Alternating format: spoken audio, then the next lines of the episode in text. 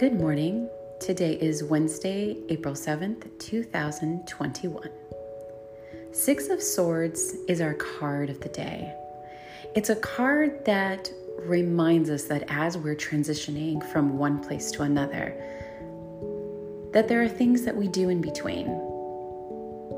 Now, this card may find you at a time where there's a crossroads, or you're starting a whole new journey or maybe you're in the middle of the journey, still not yet being able to see the end point. There are a couple of things to think about today.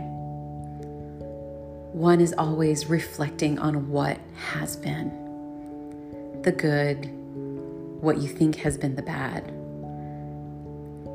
And remembering that the bad technically isn't bad, it's been a learning experience.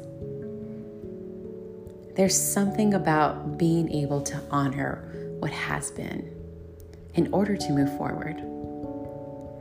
The second thing this card invites us to do is while we are transitioning, we're either allowing someone to help us, someone to guide the boat while we reflect on what's been happening,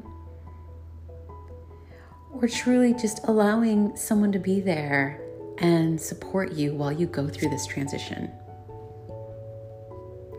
I have seen this card play out with happy moments, sad moments, surprising moments.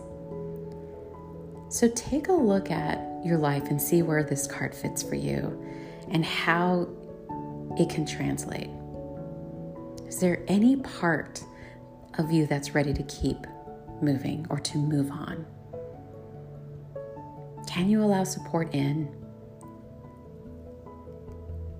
Can you see all that you have done and be open to what's next? Thank you for joining me today.